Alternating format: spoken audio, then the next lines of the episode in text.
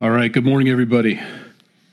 Uh, this morning we'll be in Psalms uh, 88 and 89. Now, as I was studying, or getting ready for it anyway, I was really battling doing this only because in my mind I'm like, ah, I want to get to Luke. You know, I've got an idea. I want to break up Luke 1 and 2 into four sections and start you know and and i thought oh what a great opportunity i can get out of the psalms today and no offense but it's a little tough teaching the psalms sometimes and and uh, yeah, yeah, and I, and I went back and forth and back and forth, and I realized I'm not arguing with myself. I'm arguing with the Lord, and uh, and that happens sometimes. You, it it takes a while for you to figure it out. You know, I've been doing this for how long? To figure out God saying, "No, I want you to do the Psalms today," and um, I'll get emotional because there are five ladies that are watching online that this is specifically for them. As strange as it is, and you guys will get something too, I'm sure, out of it. Um, I don't mean to exclude anybody, but this Psalm 88 has got to be one of the saddest psalms. I mean, you talk about an emo song, if you know what that is. Um, I mean, it is you can almost see the psalmist with his hair flopped over his head and he's got black fingernail polish. You know, there's a, oh, well, you know, woe is me kind of thing. And I'm like, can we just not do that before Christmas and right after Thanksgiving? Can I wait till the new year or something? And it's it's specifically for today. And we're going to do 88 and 89. Now, 89 is very long. We will go through that quickly. So if you're a little worried as we go through 88, like, okay, there's no way we're getting through 40, you know, 50 some verses. We're just about going to read through um, 89. Okay. Um, so we won't be spending as much time in it. But this song of Psalm 88, it starts off sad and goes to depressing. That's the progression for us this morning. And what the psalmist is, and here's the thing it's who wrote it, I think, that matters as I researched it and looked into it. This guy is one of the wise men in David's kingdom and then also goes all the way through to Solomon's kingdom. He was kept on through two administrations. He's a super wise guy, okay? And I put two and two together. Now, I'm not a big Freud, Jung guy, and if you don't know who those guys are, you're blessed but I know because I've studied those things. They're psychologists and all, and they had you know ideas and opinions. But I read a quote from someone else that posted about Jung, and he says, you know, the wiser you are, the lonelier you get. The more you know, the lonelier you get. And I think that's true.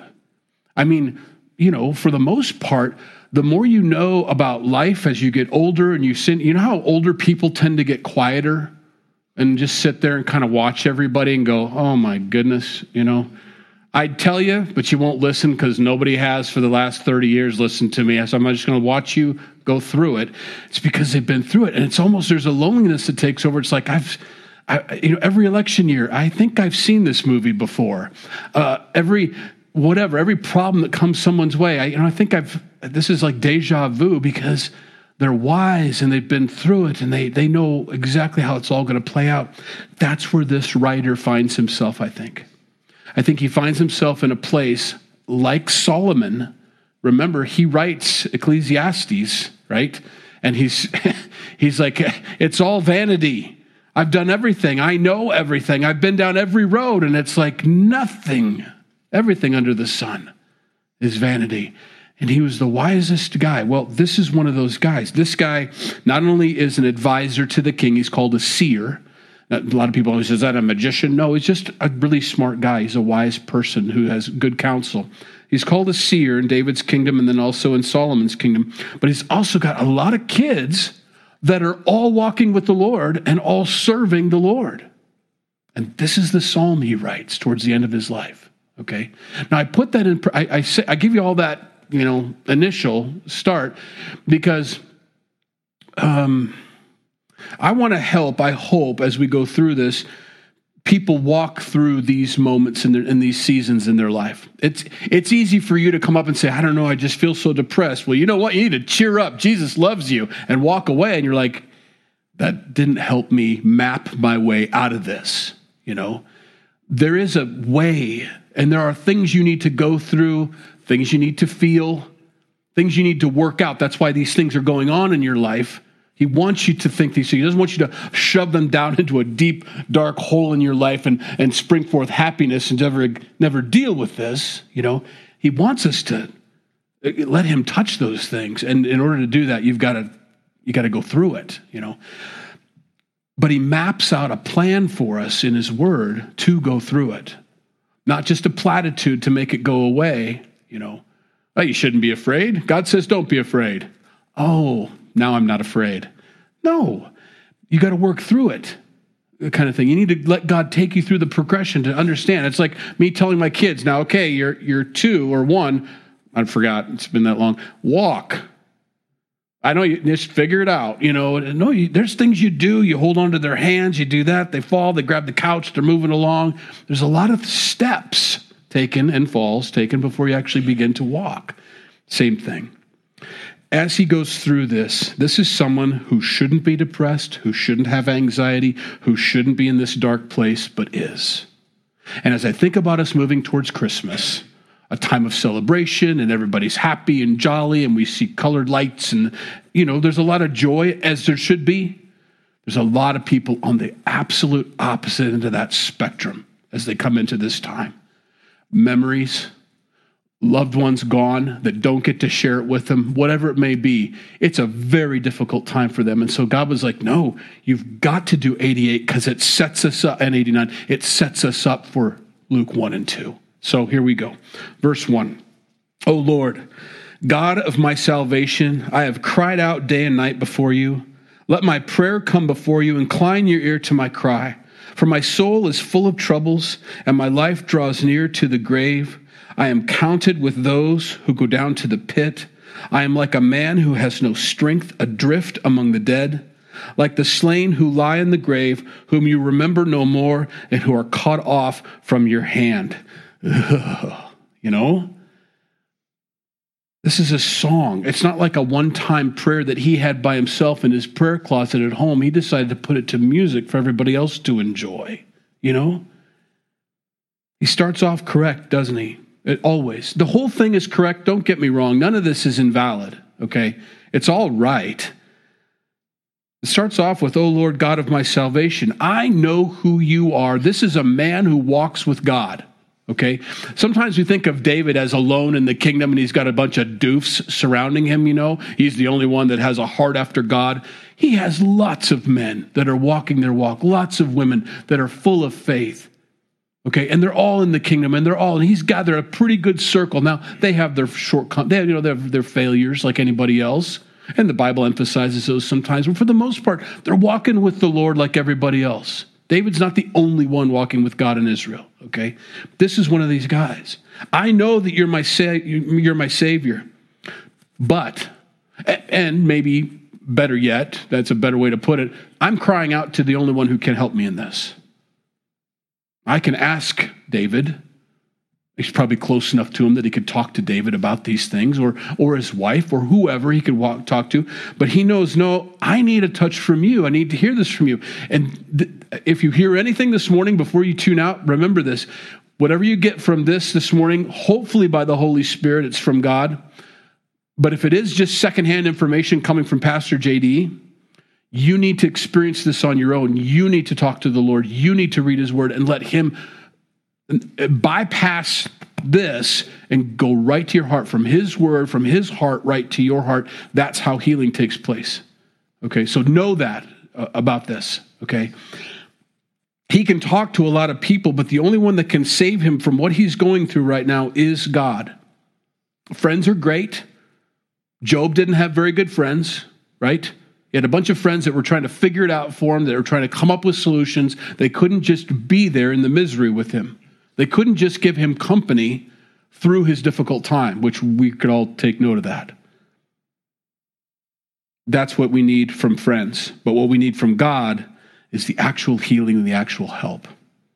I have cried out day and night before you. This isn't something that I've done uh, once or twice. I do it all the time. And the word I have cried out is used in other scriptures. In Psalm 47 1, it's used this way Oh, clap your hands, all you peoples. Shout to God with a voice of triumph. I love that song. You know, if you didn't know it was a song, it is a song. The same words used in this grief. As much as the Psalm 47 writer is shouting for joy and clapping his hands, and you can almost see it, you know, you know, running around the room and praising the Lord like David and whirling and thanking God. This guy's doing it with just as much enthusiasm for his difficult trial that he's going through. It's that bad. Okay, he uses the same word. That's important. In uh, Matthew chapter 5, verses 2 through 4, Jesus starts off the Beatitudes with this one starts them. There's a lot of great Beatitudes. He starts with this one. Then he, Jesus, opened his mouth and taught them, saying, Blessed are the poor in spirit, for theirs is the kingdom of heaven. That's where this guy is. He's in poor of spirit.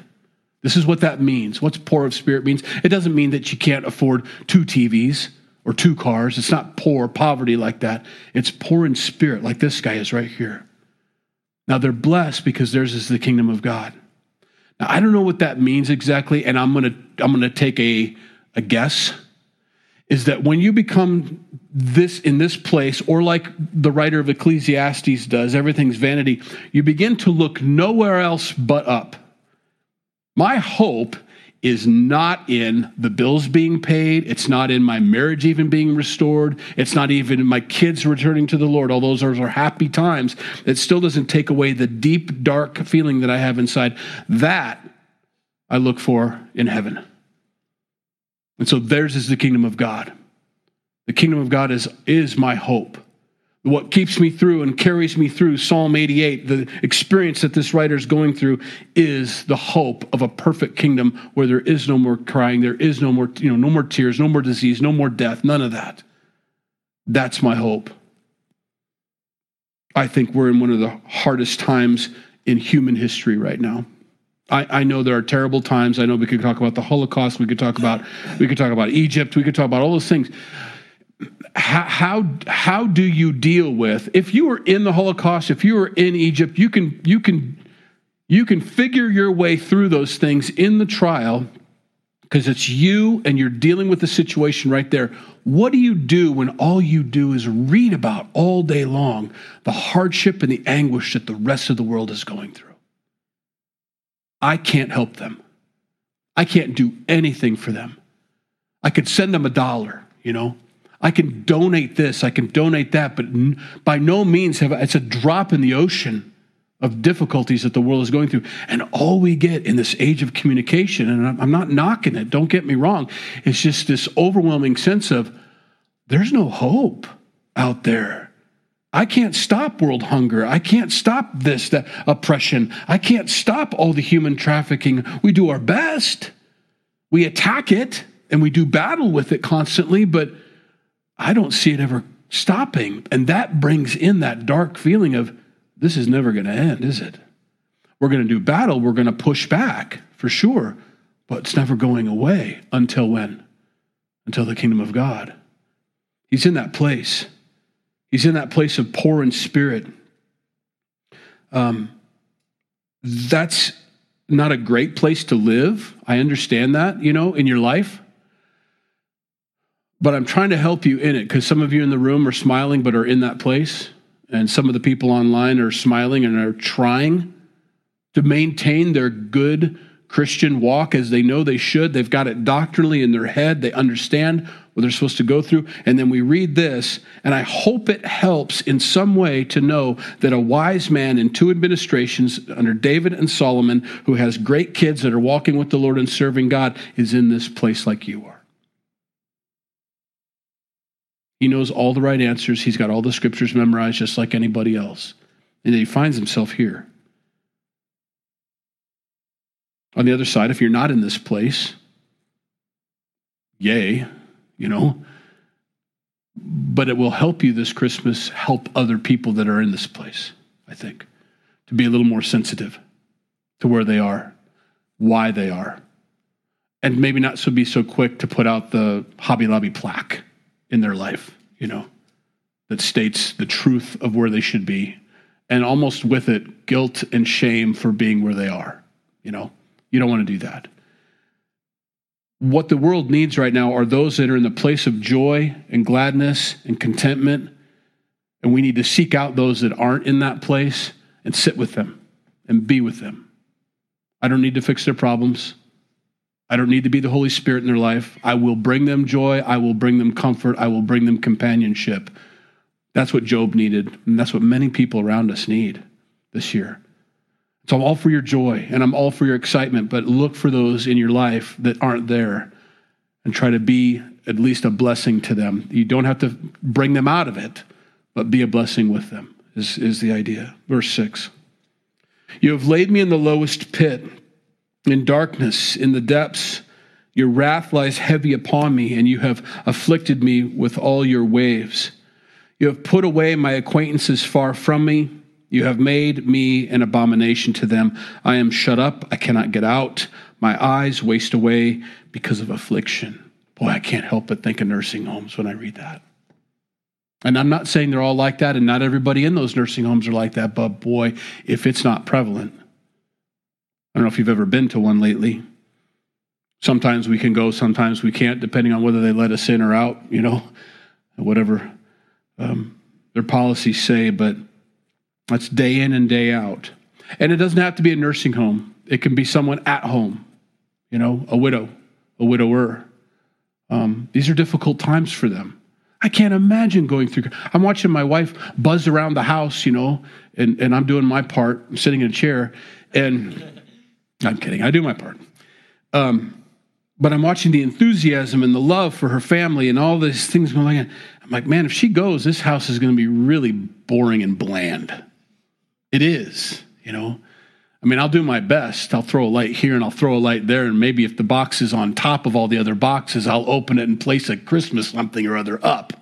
But I'm not crawling underneath the stairs and finding all the, you know what I mean? It's just not in me. Maybe I'll change. I don't know. This would be a different season for me. I'd appreciate all the smiles of my kids and my grandkids. I would appreciate all the love and the joy that they bring into my home, but she's not there to share it with or he's not there to share it with if you're in the other end of things. That's a hard place to be, you know. Bring the joy, bring it to their houses, bring it into their lives, but please understand where they are. You can't fill that hole or that void. That's just who they're going to be this Christmas. And you do the best you can to help them. This is how he feels. It's genuine. It's it's I don't know. It's it's I appreciate the psalm whereas I didn't when I first started studying it, to be honest with you. Anxiety is the fear of the future, depression is the fear of the past. In 2 Corinthians chapter 7 verse 10, the Bible talks about two different kinds of sorrow that can come into a person's life. Godly sorrow produces repentance leading to salvation, not to be regretted. But the sorrow of the world produces death. I'm not going to try to uh, diagnose people's sorrow and try to figure out where their sorrow is coming from. This is only to help those that are in that place of sorrow. Don't add to it. Iniquity or sin only adds to that sorrow. Where you want to be is as close to God as possible during your difficult times. Through no fault of your own, you're just in a bad place, you're in a dark place, a lonely place. To be lonelier, though, is to continue on with sin or add iniquity to it, and that will separate you from the only one who wants to help you, who can help you. It makes you feel distant from the healer, Jesus Christ. You aren't, don't get me wrong. I'm not saying that he alienates you and leaves you or forsakes you. He doesn't at all, but that's how you will feel. You feel like I can't ask him to help me with my dark place because I'm in the middle of sin. And now you've isolated yourself from the one who can heal you through your own fault. So I'm just I'm, I'm, I'm walk in holiness. When when Anna lost her husband, she found herself at the temple serving God all the time. It was a hard loss. She never had children, as far as we know. Okay? Never got to that place. Maybe just married and he died immediately. Who knows what happened or how that went down. But she spent her life at the temple. She stayed in that place. That's where her um, rejuvenation came from. That's where her life came from. That's where her positive, beautiful spirit, because she walked with God in the midst of that pain and sorrow and difficulty and loss, such great loss. Don't add sin to the sorrow. Ecclesiastes 7 3. Sorrow is better than laughter, for by a sad countenance the heart is made better. I believe this speaks directly to the fact that we need to go through these emotions. You need to let them out and let them come up. Not just shove them down and screw a smile on your face before you come to church or before you go to the family event. I mean, you don't want to bring everybody down. I understand. Nobody wants to do that. A, a, humble person doesn't want to walk into a gathering and say, Everybody, please notice me. They don't do that. A prideful person does, but a humble person doesn't. Um, but for sorrow to get better, for a sad countenance to get fixed, you need to go through. That's how the that's where the heart gets touched by God. You can't ignore it.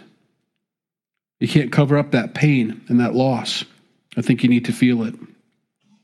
And I think Christmas is a great time for that to take place. I think we're coming into a beautiful the whole month of December, we can start working on this, you know, looking for those people and maybe not calling them out on it, but recognizing them at least in our hearts. And God will bring them to your mind. He will. And He'll bring them into your path. And just being prepared and prayed up ahead of time when this happens, whoever they may be, I pray that I would have the right words and the right heart to minister at that moment, God, and that I would take the time to do it because that's what I'm here to do. I'm called to that.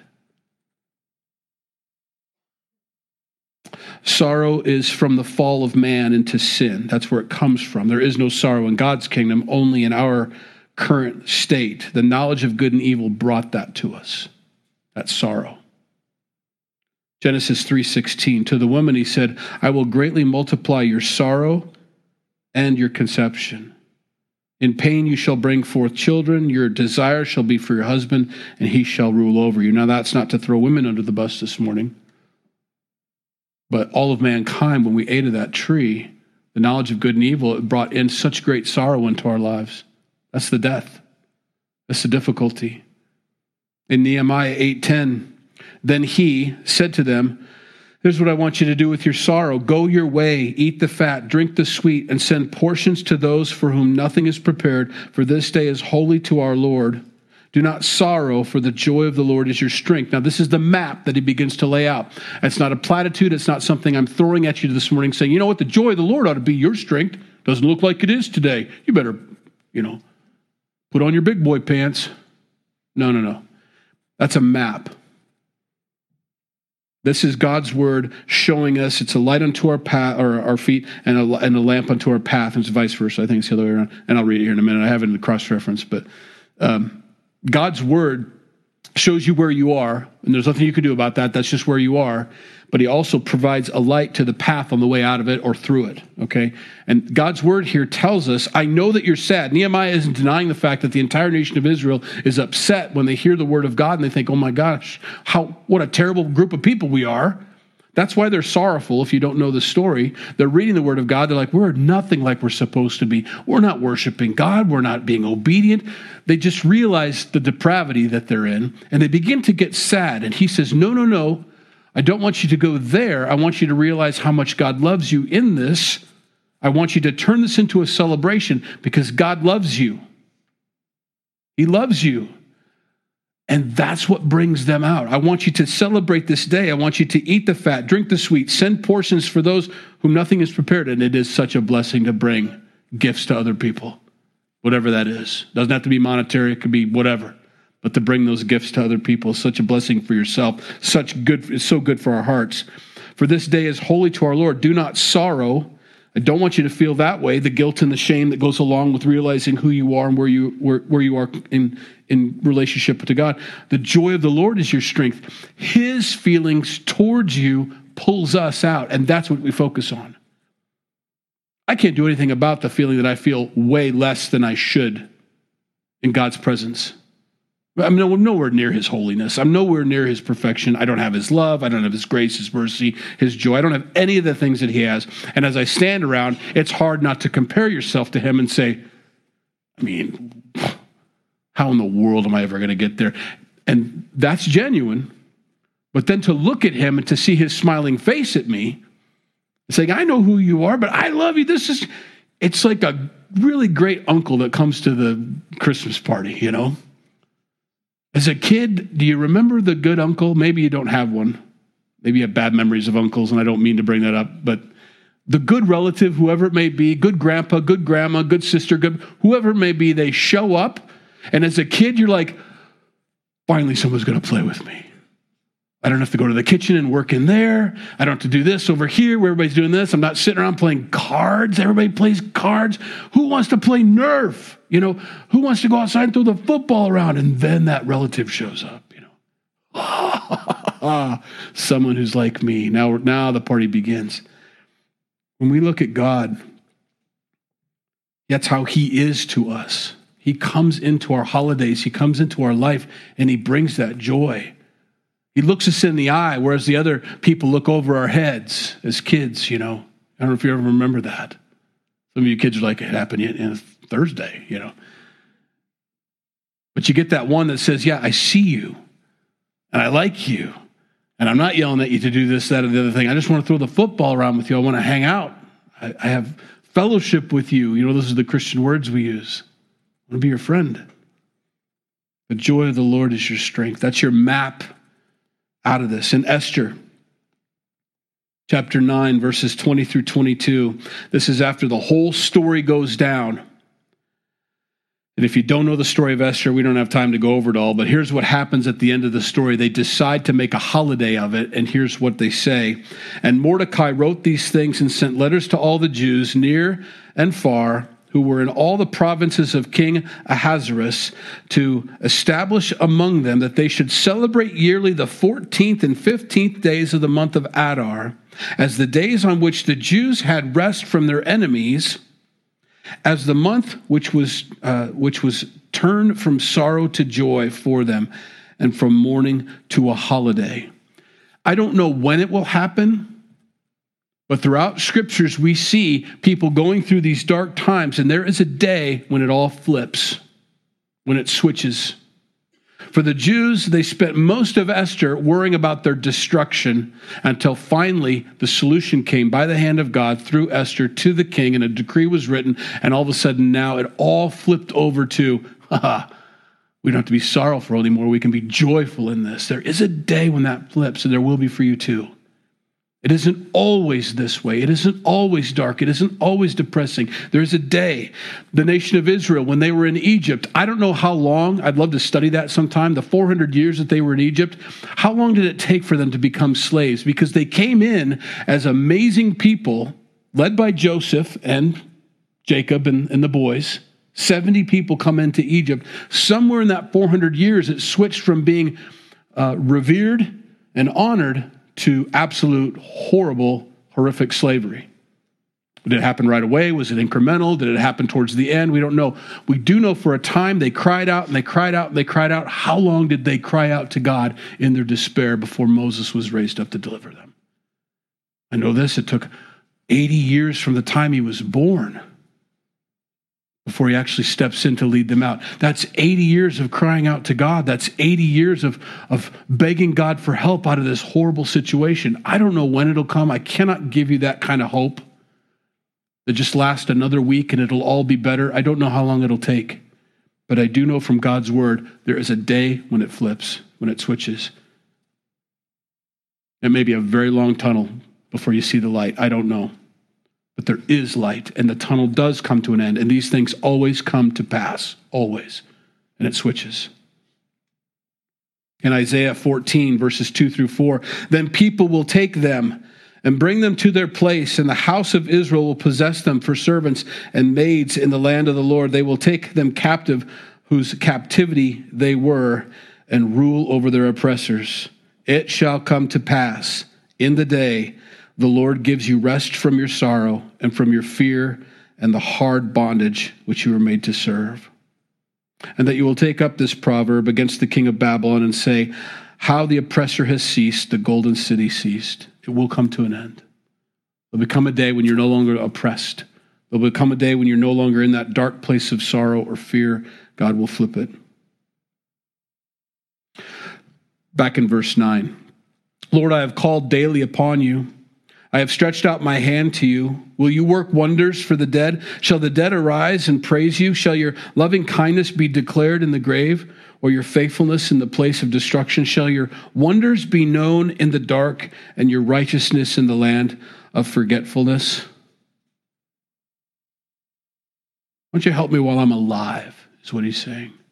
Help me while I have my faculties about me. I need help now, not later. I want it now. I think about two people, Hannah and Nehemiah. And Nehemiah. Um, Hannah, we know, wanted a baby and couldn't have one and was in terrible competition with the other wives uh, in the family.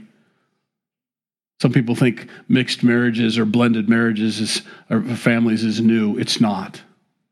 It's from the beginning. There's always been those things. So it's not an isolated incident that you find yourself in competition with the other woman or the other man or the other whoever. She finds herself in that place and cannot produce children.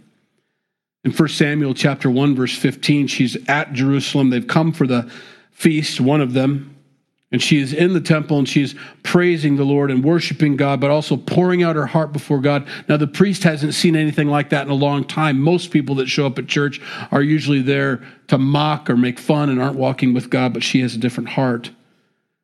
And he says, Would you just put away your wine? Would you stop being drunk and just get your life together? Was the pastor's advice for this woman. Talk about misunderstanding, not walking in the Spirit, frustrated right? But Hannah answered and said, No, my Lord, I am a woman of sorrowful spirit. I have drunk neither wine nor intoxicating drink, but have poured out my soul before the Lord.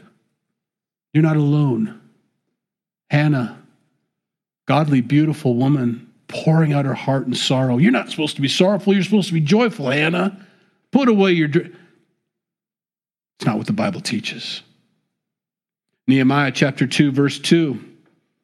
Nehemiah was a godly guy. Loved Nehemiah. Probably my favorite character in scriptures. Tough, but a leader, had a love for God, a broken spirit, a broken heart, but knew that he needed to do something about it, not just sit back. I like that. Nehemiah walks into the king court, king's court as a cupbearer. And the king said to me, Why is your face sad, since you are not sick? This is nothing but sorrow of heart. So I became dreadfully afraid. Nehemiah was sick to his stomach about what was happening back in his land. So, what do we tell someone like that today? Oh, don't worry, God's got it. God's in control, Nehemiah. I hear that so much nowadays. We have to be very careful about throwing that around. Well, who cares? God's got it in control. Of course he does. We all know that. Why is Nehemiah, who knows the Lord and has a heart for his people, worried then? Because something has to be done. Because he feels the pain. He feels that we're not where we need to be as a nation. He feels all those things. He can't flippantly go around, though. Tell me how things are going back in Israel. Oh, bummer. That's all right, dude. God's in control. That's ridiculous. We have to be very careful about that. Nehemiah had sorrow of heart. And the king noticed it. And he's like, I didn't realize I was wearing my heart on my sleeve. I didn't know you could see that. You're not alone. Hannah and Nehemiah are great examples for us. Verse 13. But to you I have cried out, O Lord, and in the morning my prayer comes before you. Lord, why do you cast off my soul? Why do you hide your face from me? I have been afflicted and ready to die from my youth. I suffer your terrors. I'm distraught. Your fierce wrath has gone over me. Your terrors have cut me off. They, they came around me all day long like water. They engulfed me altogether. It's, you know, you say, I'm drowning in this, God. I don't see any hope. I don't see any light. I'm absolutely drowning in this. Verse 18 Loved one and friend, you have put far from me and my acquaintances into darkness. And that's the end of the psalm. There's no pick me up at the end like normal. There's no God worked it out in the middle of the psalm to where I come out happy. The writer here says, No, I'm going to leave it right here because a lot of people feel this for a very long time and it doesn't come to the end at the end of the song. I want you to be encouraged this morning in that. I don't know how to encourage you in that except to let, let God's word sit there with you and to know that you're not alone, that you have many godly men and women that are in your shoes and have been there before. It's not unusual, it's not wrong. Now, God does want to help you out of that, but I don't know how long that'll take. I can't give you those promises. Some people get over it right away. Some people God brings out immediately. In fact, for the most part, the stories in the scripture really are pretty concise considering the amount of time it took. The promise of Isaac for Abraham and Sarah was 20 years long. Here, you're going to have a baby. Great. 20 years from now, to the point where they gave up and got Hagar and all that, I don't know how long your stretch is going to be. All I can do is give you the hope there's light, that God will have a day when it changes, these things come to pass, and that you're not alone going through it. Now, I know you're like, how are you going to do this longer psalm in seven minutes? We'll get through it. And this is, a, by the way, this is a perfect setup for Christmas, these two psalms. Because Psalm 89, the psalmist writes about a problem that he doesn't see the promises of David towards David coming to pass. We're in captivity. You promised David a whole bunch of things. Here, if you don't know the, the Bible, prophets, men who, who had an ear, to, and women sometimes, had an ear to the Lord, and God would speak to them, and then they would go tell the other mortals, the other people, what God said. So those are the prophets in the Bible. Well, when it comes to David, this king, the second king of Israel, there were a lot of promises through these prophets from God to the people saying, David's going to do this, and this is going to happen to David, and all these things are going to happen to David. And the writer here says, I don't see how that can happen. He's gone. We're in captivity. How can these promises come to pass? So he starts off properly. I will sing of the mercies of the Lord forever. With my mouth I will make known your faithfulness to all generations. For I have said, Mercy shall be built up forever, your faithfulness you shall establish in the very heavens. So he starts off with, Here's what I know about God. And now I'm going to write about what I don't understand about God. I think that's a good, a good thing to take home this morning. I rest upon the things I do know about, the things I don't know about. I have questions. Nothing, nothing wrong with that. But I don't doubt what I know about God. Okay? So he starts off with that. I know who you are. Your mercies are forever. I know these things are great. Verse 3 I have made a covenant with my chosen. This is what you've said, God. I have sworn to my servant David, your seed will be established forever and build up your throne to all generations. Pause, Selah. So I know about this, about you, and about all these things, and what you said about David, but it ain't happening, is what he's getting at. And the heavens will praise your wonders, O Lord, your faithfulness also in the assembly of the saints. For who in the heavens can be compared to the Lord? Who among the sons of the mighty can be likened to the Lord? He's, all he's saying is, I, I know nobody can question you. I know that you're not wrong. I'm only say, stating from my perspective, I don't think your promises can be fulfilled.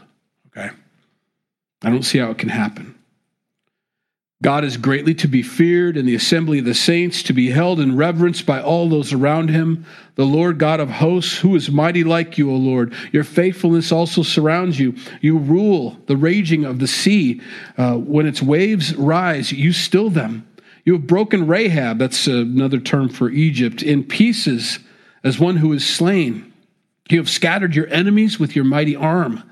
The heavens are yours, the earth is yours, the world and all its fullness, you have founded them. The north and the south, you have created them. Tabor and Hermon, rejoice in your name. You have a mighty arm, strong as your hand and high as your right hand. I mean, he's going a little overboard, but that's okay. I mean, you're gonna if you're gonna question God, you you, you definitely want to weight the scale in the other in the other way. Hey, God, I got this question for you, but I know about all. You're really great. Just got a little question for you over here. Blessed are the people who know the joyful sound. They walk, O Lord, in the light of your countenance. In your name they rejoice all day long, and in your righteousness they are exalted. For you are the glory of their strength, and in your favor our horn is exalted. Our leadership, our authority is exalted. For our shield belongs to the Lord, our King to the Holy One of Israel. Then you spoke in a vision to your Holy One and said, I have given help to one who is mighty. So, what he's going to do here is he's quoting what the prophets said about David. I have exalted one chosen from the people. I have found my servant David. With my holy oil I have anointed him. with whom my hand, my hand shall be established. Also, my arm shall strengthen him. The enemy shall not outwit him, nor the son of wickedness afflict him. I will beat down his foes before his face, the plague and plague those who hate him. But my faithfulness and my mercy shall be with him, and my name, his horn, shall be exalted.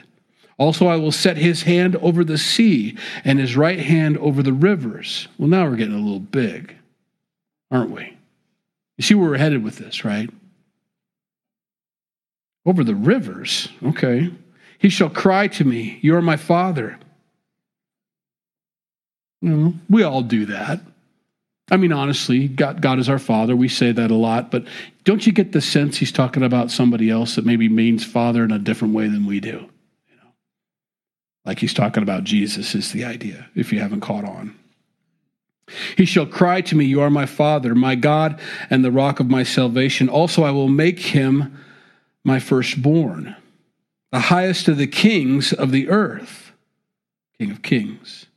My mercy I will keep for him forever and my covenant shall stand firm with him. His seed also I will make to endure forever, and his throne as of the days of heaven. Well, you can see why, if you only ascribe that to David, how's that going to work? It's because he's, he's talking about somebody else.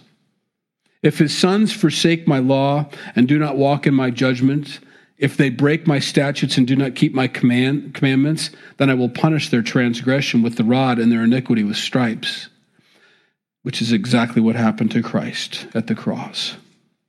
Verse 33 Nevertheless, my loving kindness I will not utterly take from him, nor allow my faithfulness to fail.